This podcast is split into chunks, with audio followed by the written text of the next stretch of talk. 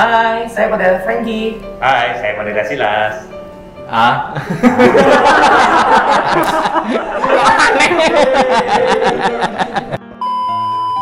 Ya, Halo, saya Pendeta Filipus.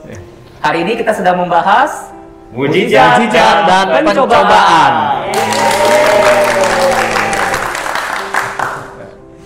Oke, teman-teman rekan-rekan sekerja, kira-kira apa sih arti mukjizat itu ya? Nah, siapa yang mau jawab dulu nih? cerita dulu. Hah? Mau cerita? Sweet. Sweet. Ya, saya pakai versi kamus aja dulu ya. Ya. Nah, kalau versi kamus besar bahasa Indonesia, mujizat ini adalah kejadian atau peristiwa yang ajaib yang suka dijangkau oleh kemampuan akal manusia. Jadi sesuatu yang aneh, ajaib, luar biasa lah, di luar kebiasaan, kurang lebih begitu. Mungkin Tony bisa tambahkan. Eh, sama sih ya. Jadi artinya mujizat itu adalah suatu kejadian yang terjadi ya. Dan eh, bagi kita ya, bagi kita kalau kita melihat dalam Alkitab itu bisa berasal dari Tuhan, bisa juga berasal dari si jahat. Nah, kalau kita lihat dalam Alkitab biasa sih mujizat itu uh, ber- berhubungan ya, senantiasa disebut uh, biasanya dengan kata-kata tanda-tanda, tanda-tanda dan mujizat, gitu kan? Tanda ajaib. Ya, Tanda heran. uh, tanda-tanda dan Ya. mujizat gitu. Jadi uh, itu adalah tanda daripada Tuhan yang menyatakan bahwa kuasa Tuhan, keberadaan Tuhan itu ada di situ. gitu. Iya. Tanda juga sering kali juga berbicara tentang jejak gitu ya. Hmm. Jejak sesuatu. Kalau kita lihat jejak kan, sering kali kita bisa tahu nih ini jejak siapa gitu kan. Nah ini tanda ini juga bisa membuktikan keberadaan dan kuasa sang kalik gitu ya. Dengan kuasa mukjizat yang dilakukannya, tanda-tanda yang dilakukannya. Ya. Oke. Nah, kira-kira apa sih yang membedakannya mukjizat dari Tuhan dengan mukjizat yang lain? Tadi kan Pendeta Filipus kan bilang tuh eh, ada mukjizat dari Tuhan, tapi juga bisa juga dilakukan oleh yang lain gitu, si Nah. jahat. Gimana, Pak Silas? Ya kalau menurut saya sih memang kadang-kadang kalau kita lihat secara tandanya ya keajaiban suatu kejadian itu akan sulit kita untuk melihat bahwa oh ini uh, dari Tuhan ini dari setan kadang-kadang mirip-mirip saja gitu. Contoh ya kalau kita lihat di kitab keluaran ada tuh waktu Musa melemparkan tongkat itu kan jadi ular tuh. Lalu si tukang sihir juga melemparkan tongkat juga jadi ular. Nah sampai titik itu nggak ada bedanya kan, Hmm, sama-sama iya. jadi ularnya. Hmm. Iya. Nah, kan, lalu kalau kita lihat yang bedanya adalah nanti si tongkat Musa yang jadi ular tuh bisa memakan ular-ular yang dari tongkatnya si ahli sihir. Ah, sihir, kalau ya. secara contoh di Alkitab ada satu contoh seperti itu. Hmm. Mungkin ya ada tambahan lagi. Eh, memang sih ya, kalau kita lihat secara luar sih nggak bisa dibedakan kayaknya. Apakah itu dari Tuhan atau apakah itu dari kuasa yang lain, kuasa kegelapan, ya kan? Tapi mungkin biasanya sih eh, yang kita bisa lihat adalah efek sesudah peristiwa itu. Jadi sesudah mujizat itu terjadi, bagi orang yang mengalaminya atau bagi bagi orang yang melihat menyaksikan itu eh, dampaknya bagi dia apa gitu. Kalau misalnya dampak bagi dia melihat peristiwa itu adalah membawa dia untuk lebih dekat lagi kepada Tuhan. Karena kan tadi kan eh, Frankie bilang kan eh, apa mujizat itu adalah tanda jejak bahwa Tuhan menyatakan kuasanya di situ, ya kan? Jejak daripada Tuhan. Nah, artinya kalau kita bisa melihat bahwa mujizat itu adalah jejak dari Tuhan, bahwa memang itu adalah dari Tuhan, eh, kita kan bisa melihat eh, kuasa Tuhan, kita kan bisa lebih dekat lagi dengan Tuhan. Tapi kalau dia berasal dari si jahat, biasanya sih akan membawa orang itu malah semakin menjauh dari Tuhan. Biasanya sih jadi ngelihatnya bukan uh, ketika mujizat itu terjadi, tapi apa yang mengikuti sesudah mujizat itu terjadi sih biasanya sih gitu. Hmm, hmm. Saya juga kepikiran tuh dari Bro Tony ya bilang ya masalah efek samping daripada mukjizat. Artinya bagaimana mukjizat itu harus membawa dia kepada Tuhan, kepada kebenaran itu kan ya. Jangan sampai mukjizat itu membuat dia akhirnya jauh daripada Tuhan. Itu berarti bukan mukjizat datang dari Tuhan. Uh, saya teringat ayat ini sih. Kita coba buka yuk. Yohanes pasal 1 ayat yang ke-14. Firman itu telah menjadi manusia dan diam di antara kita dan kita telah melihat kemuliaannya yaitu kemuliaan yang diberikan kepadanya sebagai anak tunggal Bapa penuh kasih karunia dan kebenaran. Nah, firman itu kan Tuhan ya, dan Tuhan itu datang dengan penuh kasih karunia dan kebenaran. Kasih karunia itu mukjizat, ya enggak? Tuhan menyatakan kuasanya, tanda herannya, dan juga kebenaran gitu. Jadi kedatangan Tuhan itu pasti ada tanda heran dan juga ada kebenaran. Tapi kalau misalnya hanya salah satu aja mukjizat, tapi tidak membawa orang itu pada kebenaran, sepertinya itu bukan mukjizat yang datang dari Tuhan ya. Karena di ayat yang ke-17 dikatakan, sebab hukum Taurat diberikan oleh Musa, tetapi kasih karunia dan kebenaran datang oleh Yesus Kristus. Jadi uh, Yesus datang dengan dua hal, gak bisa cuma satu doang, mukjizat, tapi harus dengan kebenaran juga. Nah, kira-kira prinsip apa yang bisa kita pegang gitu ya, untuk bisa membedakan mukjizat dari Tuhan dengan mukjizat yang dari si jahat? Dari Koswandi mungkin, dari Brother Tony ya kalau bagi saya sih tadi sebenarnya hampir sama dengan pandangan saudara Tony ya bahwa kalau mujizat dari Tuhan pasti ya akan membawa kita ini mendekat kepada Tuhan kan. Hmm. Kalau yang dari si jahat pasti ini tipu daya. Memang kita tidak bisa pungkiri ya. Iya. Selalu akan ada tipu daya dari mujizat-mujizat yang terjadi di dunia. Hmm. Jadi makanya kita harus jeli hmm. dari Tuhan apa bukan. Karena kalau kita baca ya di Matius 24 ayat 24 di situ jelas banget coba kita akan lihat ya. Jadi kita harus waspada di Matius 24 ayat yang ke-24. Di situ bunyinya kan begini nih. Sebab Mesias-Mesias palsu dan nabi-nabi palsu akan muncul dan mereka akan mengadakan tanda-tanda yang dahsyat dan mujizat-mujizat sehingga sekiranya mungkin mereka menyesatkan orang-orang pilihan juga. Nah berarti akan ada nih tanda ini kan, sama-sama mujizatnya, sama-sama dahsyatnya, sama-sama luar biasanya. Tapi tadi tujuan akhir dari mereka yang mengadakan ini, karena tadi dikatakan ya Mesias palsu, nabi palsu, hmm. berarti Mesias palsu ini berarti sesuatu yang palsu itu mirip aslinya betul ya? Iya. Aspal. Aspal ya. Kalau beda jauh orang nggak akan percaya. Hmm. Maka yang palsu tuh mirip asli ya. Karena kita akan sulit melihat ini yang asli atau yang palsu itu sulit. Maka perlu diuji. Nah tadi saya setuju sepakat dengan saudara Tony bahwa pengujiannya adalah apakah mujizat ini membuat kita makin dekat atau makin jauh dari Tuhan itu tesnya aja apa e, cara ujinya ya. Hmm, hmm. Nah kalau mujizat itu justru malah menjauhkan kita dari Tuhan, nanti baru kita waspada ya. Nah, misalnya ada juga beberapa contoh kali ya. Mungkin pada kami ada pengalaman juga tentang mujizat yang hmm. bisa mendekatkan diri kepada Tuhan. Uh, yang saya alami sih ya, uh, waktu saya tugas di Manado, hmm. ya kan, waktu itu kan saya bawa mobil uh, dari Air Madidi ke Manado, hmm. ya kan Nah, waktu itu sendirian dan dari Air Madidi ke Manado itu jalannya jalan lintas Sulawesi, ya kan? Nah itu jalannya lebar, jadi mirip jalan tol, ya, kan? mirip jalan tol. Jadi uh, kecepatannya itu cukup cukup tinggi juga.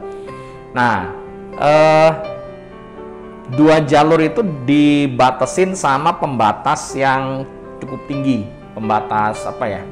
Uh, pembatas dari dari beton itu, ya kan, yang cukup tinggi kan. Kira-kira mungkin setinggi segini lah ya. Nah waktu saya lagi bawa mobil itu sendirian tiba-tiba dari seberang itu uh, mobil Panther ya kan Panther yang biasa dipakai buat ini apa uh, toko bangunan buat ngangkut pasir ya kan. Kan ada Panther yang Panther apa itu yang call yang call yang bak uh, pickup nah jadi dia dari seberang uh, kehilangan kendali nabrak ke pembatas jalan, nyebrang, nyebrang ke saya dan iya pas. Jadi ditabrak itu pas di pintu di pintu pengemudi itu. Jadi waktu itu udah udah uh, begitu saya ngeliat tweet gitu kan begitu apa dengar bunyi bunyi remnya terus tiba-tiba ngeliat mobilnya terbang. Terus langsung kena ke samping saya.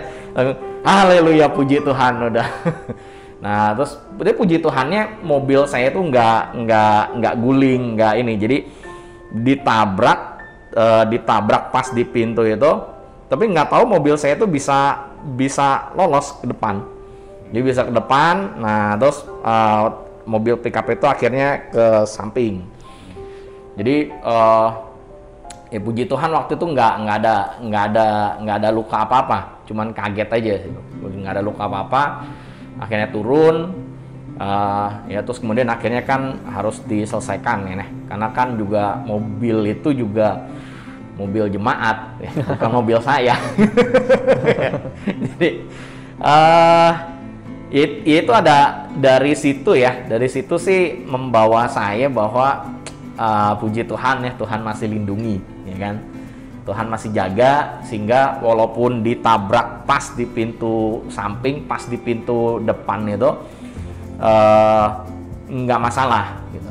Jadi eh, terus juga mobil saya itu nggak kejungkir nggak kebalik gitu kan? Tapi bisa maju ke depan sampai berapa meter. Dan saya juga nggak kehilangan kendali itu bisa ngerem terus bisa berhenti. Tapi dari kesaksian ini ya, Wandi ya, saya juga pikiran sih, sebenarnya apa yang dialami oleh pendeta Filipus atau Brother Tony ya, sesungguhnya Tuhan menyertai dalam eh, pekerjaannya gitu kan, dalam pelayanan pendeta Filipus itu. Karena kalau Tuhan nggak menyertai, Tuhan eh, nggak memberikan tandanya gitu ya untuk bisa menyertai hambanya sehingga dia nggak akan bisa melanjutkan pelayanan lagi gitu. Dan itu sangat fatal sekali kan.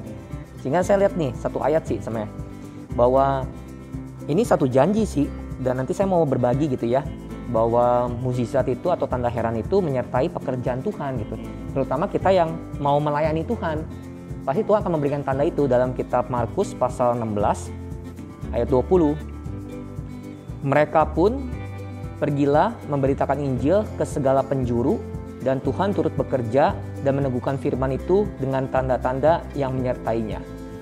Nah, saya mau nanya nih, pasti kalian juga mengalami sebenarnya. Pernah gak kita mau mimpin KKR atau sedang khotbah, kita bingung mau siapin apa? Saking banyaknya pekerjaan, tugas, tanggung jawab kita, over job gitu ya, atau terlalu banyak sehingga kita bingung gitu. Nah, sebenarnya itu mujizat loh. Itu tanda yang menyertai kita juga kadang-kala. Kita bingung. Idenya apa nih? Temanya apa nih? Isinya apa nih? Eh, akhirnya kita hanya bisa berserah kan. Doa, minta Tuhan kasih hikmat, minta Tuhan kasih uh, misalnya ilham gitu ya. Bagaimana kita bisa menyusun naskah KKR, khotbah dan yang lain gitu kan dengan keterbatasan waktu persiapan kita yang pendek. Benar gak teman-teman? Nah ini yang saya rasakan juga sih ya, sering kali seperti itu. Karena waktu yang sangat pendek, ya kembali lagi kita hanya mengandalkan lutut gitu. Udah doa deh, Tuhan besok udah harus bawain Tuhan. Maaf Tuhan, waktunya sangat pendek sekali. Ya gak? Eh, tapi selalu kita bisa melewati semuanya dengan baik, bener gak? Bener gak? Bukan karena kita hebat atau kita punya hikmat gimana, tapi karena itulah bunyi angin sepoi-sepoi basah yang sering kali bukan tanda yang besar gitu ya, tapi tanda bunyi angin sepoi-sepoi basah yang bisa menyertai kita gitu. Nah, teman-teman, saya pernah sih satu ya, sebenarnya waktu itu dikasih tanggung jawab untuk bisa menangani pemuda nasional kan. Nah, secara kemampuan dan secara pengalaman dan saya melihat bahwa ini kan pekerjaan yang besar karena masa depan gereja ada di pemuda. Nah, beberapa kali saya bilang apakah saya eh, bertugas tahun dan saya apakah akan evaluasi diri dan saya mundur gitu ya. Kalau misalnya nggak bisa memberikan dampak gitu ya, teman-teman. Tapi kadang-kadang ada satu hal yang saya masih ingat dari sekian banyak cuma satu ini yang akan saya ceritakan. Waktu saya setelah pergi besuk, pulang besuk, besuk massal. Di Bandung tuh ada besuk massal dari pemuda sampai eh, dari pemuda dibagi besuk massal ke jemaat-jemaat gitu. Biasanya kalau ada KPI atau ada KKR sambil bagi undangan besuk massal gitu. Pulang besuk massal, saya pusing karena waktu itu saya pakai kacamatanya eh, lensanya agak kurang cocok sehingga pusing tiduran dulu. Eh tiba-tiba ada yang ketok-ketok di pastori pendeta. Ada yang mau ada yang cari gitu ya. Orang tua usia 70 80 datang sore-sore ke gereja cuma mau ngomong apa coba? Eh, permisi pendeta. Eh, mau bicara gitu kan? Saya pikir kan bicara mungkin masalah kehidupan ya dan lain-lain. Ternyata dia cuma bilang gini pendeta tolong perhatikan pemuda. Cuma kata itu yang saya masih ingat. Kita bayangkan orang tua usia 70-80 bisa kepikiran itu datang ke pendeta cuma bilang pendeta tolong perhatikan pemuda. Setelah itu dia pulang pamit gitu ya. Ngobrol-ngobrol tentang pemuda harus diperhatikan karena masa depan gereja setelah itu pergi. Dari situ saya diteguhkan sih. Diteguhkan selagi masih ada kesempatan waktu lakukanlah tugas tanggung jawab dengan sekuat tenaga gitu ya. Dan hasil kita serahkan ke Tuhan. Kita melayani melayani. Ini sih ayat yang saya ingat dan tadi eh, terinspirasi dari kesaksian daripada Brother Tony. Nah, Kos Wandi mungkin bisa berbagi gak pengalaman ini? Ya betul sih kalau saya pribadi juga ya. Cuman kadang-kadang kalau saya bicara ini seolah-olah wah saya hebat gitu ya, wah saya keren itu bukan bukan itu ya. Kadang-kadang sudah salah paham. saya di, di teologi kan paling tua ya. Saya masuk sekolah teologi itu umur 41, 41, 42 ya, 41, 41 ya, 41. Makanya kita selalu bilang kata tertua ya, kata tertua. Take, take. Nah, sebetulnya dari sisi kemampuan belajar sudah mulai menurun sih sebenarnya. ya. Terus terang aja jujur, kalau mungkin eh, saudara Tony yang tahu nilai saya paling jelek terus kan. Kalau ulangan itu, ya pokoknya paling bawah lah di antara teman-teman seangkatan itu.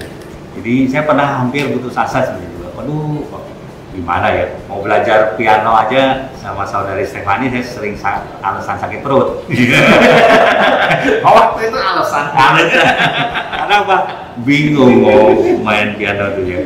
Mau sama Lause Leo Kim kan juga sama saya. Saya juga kadang-kadang alasan sakit perut atau sakit kepala. alasan dulu.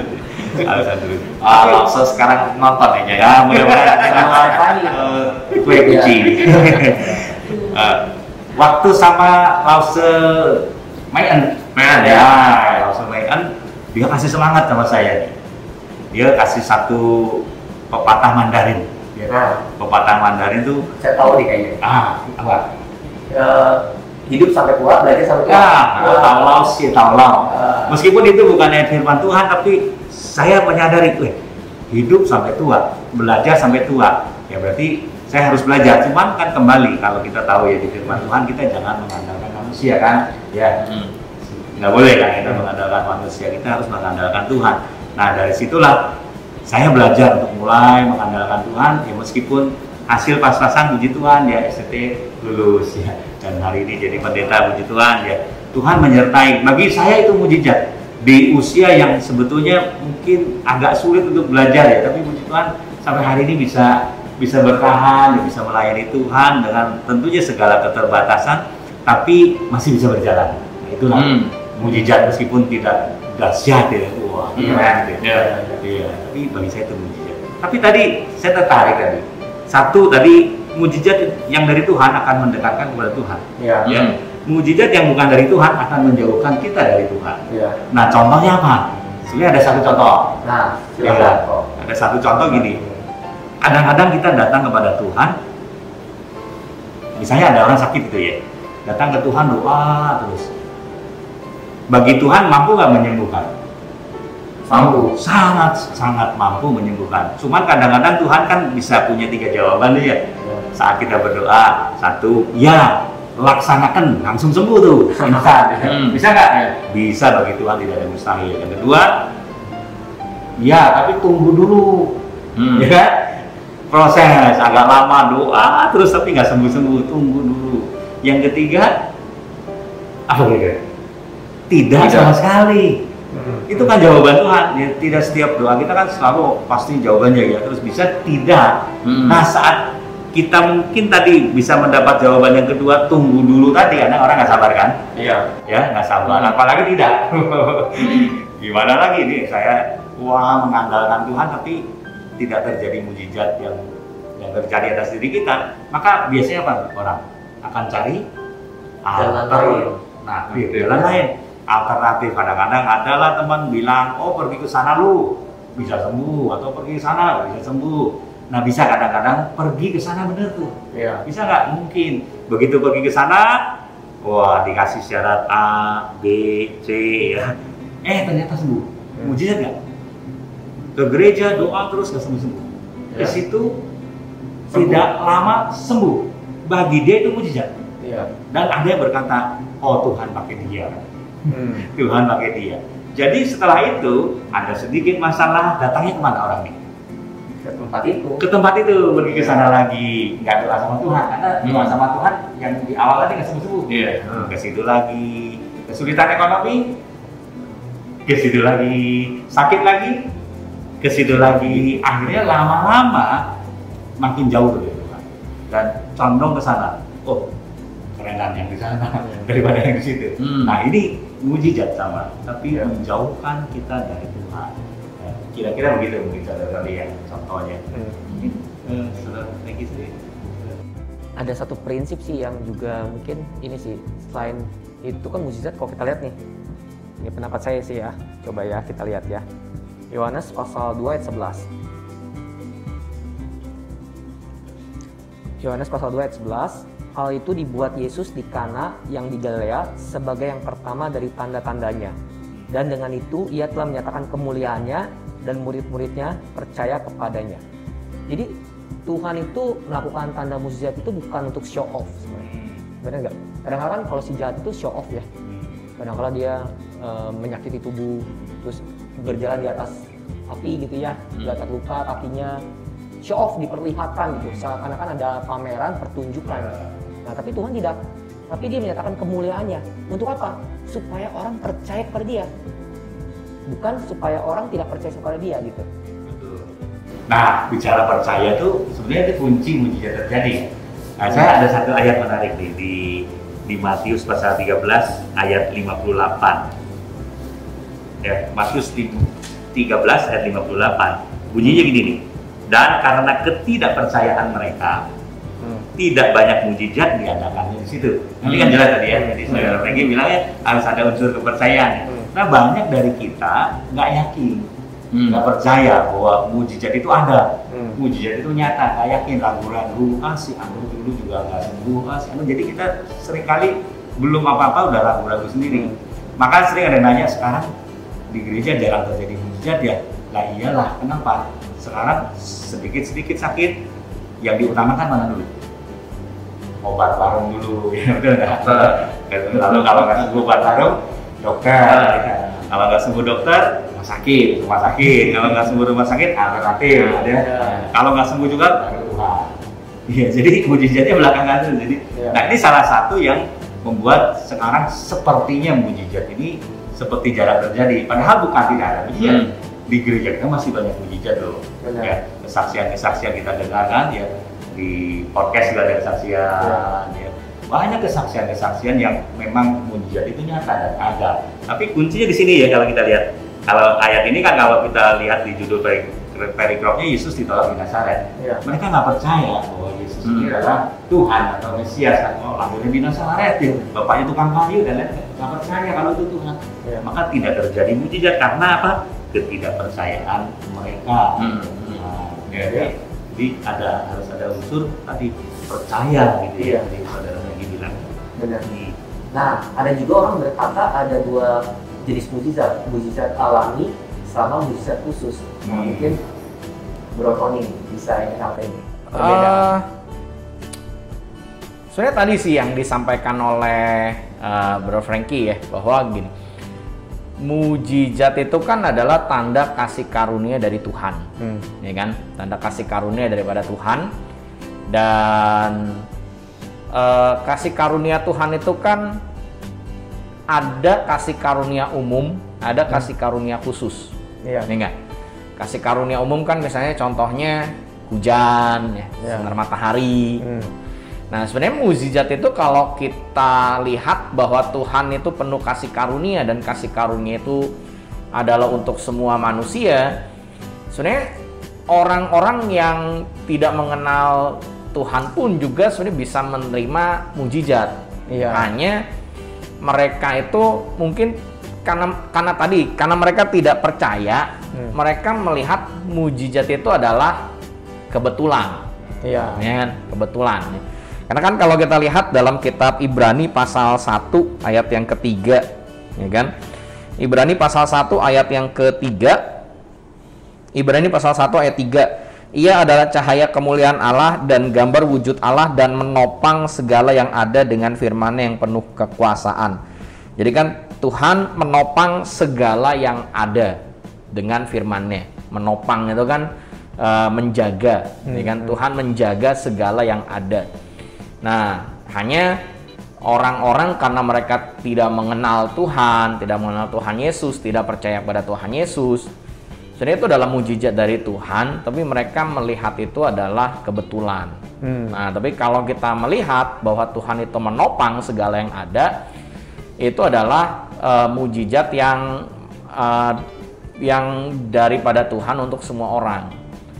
Tapi ada juga yang memang mujizat itu secara khusus adalah untuk orang-orang yang percaya. Gitu. Tanda-tanda itu adalah secara khusus untuk orang-orang yang percaya. Hmm. Uh, misalnya ya, misalnya kita bisa menerima Roh Kudus, hmm. ya kan? Ketika kita berdoa, kita bisa berdoa berkata-kata dalam bahasa Roh.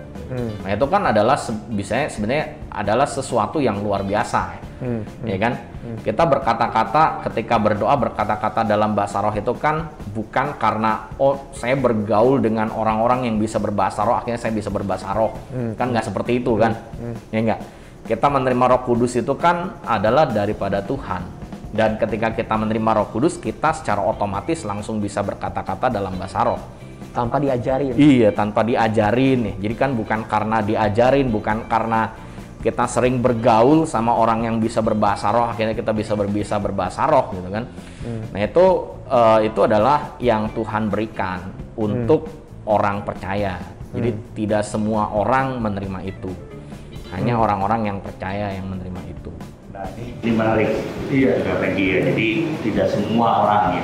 Termasuk juga kalau kita bicara anak-anak Tuhan ya. Ini tadi bicara kasih karunia tapi saya sekarang akan bicara karunia.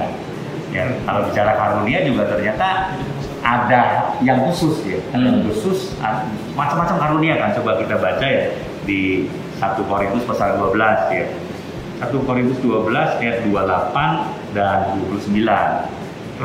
Ayat 28 bunyi begini nih dan Allah telah menetapkan beberapa orang dalam jemaat pertama sebagai rasul kedua sebagai nabi ketiga sebagai pengajar, selanjutnya mereka yang mendapat karunia untuk ini, untuk mengadakan mujizat, untuk menyembuhkan, untuk melayani, untuk memimpin dan untuk berkata-kata dalam bahasa roh. 29 Adakah mereka semua rasul atau nabi atau pengajar? Adakah mereka semua mendapat karunia untuk mengadakan mujizat? Ini ada sebuah pertanyaan kan. Adakah jadi jawabannya bisa ini kalau sifatnya khusus ya, karunia hmm. khusus. Sebetulnya kalau kita yakin dan percaya semua orang bisa hmm. dipakai hmm. Tuhan untuk mengadakan mujizat tanpa kecuali yang penting kita akan percaya. Hmm. Ya, tapi ada yang secara khusus, maka yang khusus-khusus ini kelihatannya lebih menonjol gitu ya, lebih menonjol, lebih. Tapi ini khusus ya. Jadi tapi ini juga perlu kita ingat juga ada orang-orang yang secara khusus mendapatkan karunia ini Cuma jangan sampai hati-hati kita juga oh akhirnya kita hanya percaya pada orang itu saja gitu ya. Ya. Nah, orang ini khusus nih bisa nah, bisa ngusir setan ya. Nah, jadi ya fokus kita bukan di orangnya. Ya. Ya, tetap harus di Tuhannya. Cuman orang memang bisa ditafsirkan sebagai orang yang menerima karunia khusus tadi. Ya. Jadi kalau bicara yang khusus-khusus tadi ya. Ya. Jadi tidak selalu juga semua katakanlah kita pendeta ya, hmm. semua punya punya hal yang sama persis gitu ya wah ada orang kerasukan tinggal tempel gitu eh pergi langsung saja mungkin di antara kita yang ada butuh waktu agak lama ada yang cepat hmm. itu saya kira ada yang khusus-khusus gitu juga jadi mungkin eh, teman-teman di rumah juga bisa memahami ini ya memahami bahwa tidak selalu semua sama juga ada yang khusus maka orang-orang yang menerima mujizat juga kadang-kadang kan beda kan ya si A sakitnya sama ya si A, si A sama dia sakitnya sama sakitnya sama didoakan oleh hamba Tuhan yang sama. Ya. Waktunya mungkin bersamaan juga. Yang satu besok sembuh, yang satu dua minggu lagi bisa. Nah, ya. Bisa saja kan tidak selalu sama. Jadi bisa biar kita memahami juga. Kalau kita memahami kita nggak akan marah sama Tuhan. Ya. Oh, kenapa dia cepat? Kenapa saya enggak? kan gitu. Iya, iya. Wah, menarik ya. Oke nih, sebagai pertanyaan terakhir ya. Kira-kira kesan apa sih uh, kepada jemaat kita mengenai mujizat ini? Kesan terakhir kita ya. Mungkin keyword, mungkin dari Bro Tony. eh ya bagi kita semua sih yang percaya kepada Tuhan Yesus bahwa eh, mujizat itu adalah tanda eh, jejak yang menyatakan bahwa Tuhan itu hadir dalam kehidupan kita dan menyatakan kuasanya kepada kita. Jadi seperti yang tadi disampaikan oleh Koswandi bahwa eh, fokus kita itu jangan ke mujizatnya, gitu. tapi fokus kita itu adalah Tuhan. Karena mujizat itu adalah jejak dari Tuhan. Gitu kan? Jejak keberadaan Tuhan ada di situ. Jadi fokus kita adalah Tuhan. gitu. Jadi uh, mujizat itu terjadi dalam kehidupan kita.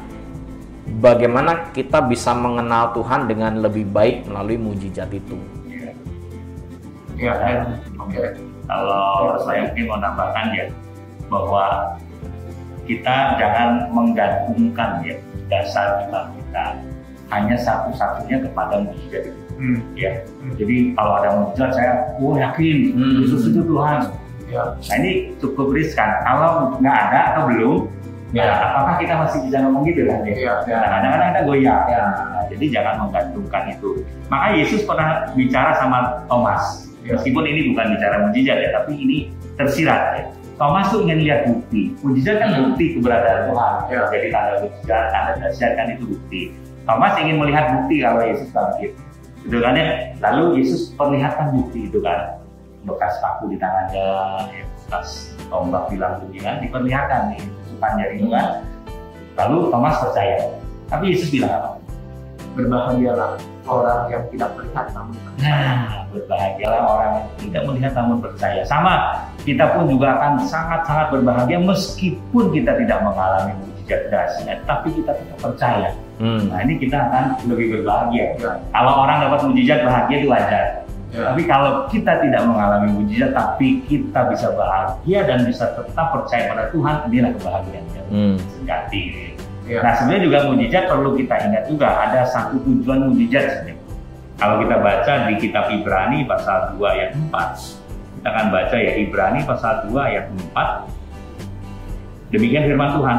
Allah meneguhkan kesaksian mereka oleh tanda-tanda dan mujizat-mujizat dan oleh berbagai-bagai penyataan kekuasaan dan karunia Roh Kudus yang dibagi-bagikannya menurut kehendaknya. Jadi ini bukan bukan dasar iman, tapi untuk meneguhkan kesaksian. Jadi kalau orang bersaksi, Ya. nyata ada mujizat kan, Jadi Ya. untuk mendukung atau meneguhkan. Hmm. Jadi bukan dipakai sebagai satu-satunya dasar iman. Ya. Memang benar kalau gereja benar tuh harus ada kebenaran, harus ada mujizat, lalu satu lagi apa? Roh Kudus. Harus ada roh kudus. Jadi tiga unsur ini tidak bisa lepas. Tapi kita nggak boleh tadi hanya menggantungkan salah satu saja. Iya. Gitu. Oke. Jadi teman-teman kita sudah mendengarkan ya satu pembahasan kita tentang mukjizat. Nah, jadi sesungguhnya Tuhan datang dengan kasih karunia dan kebenaran. Artinya ada tanda, ada kuasa, dan juga ada kebenaran. Jangan sampai mukjizat itu membuat kita semakin jauh daripada kebenaran itu. Ya, dan tujuan mukjizat adalah menyatakan pekerjaan Tuhan supaya Tuhan dimuliakan dan supaya orang percaya kepada Tuhan. Ya, kiranya pembahasan kita ini bisa memberkati kita semua. Amin. Sampai jumpa. Sampai jumpa, dadah. Haleluya.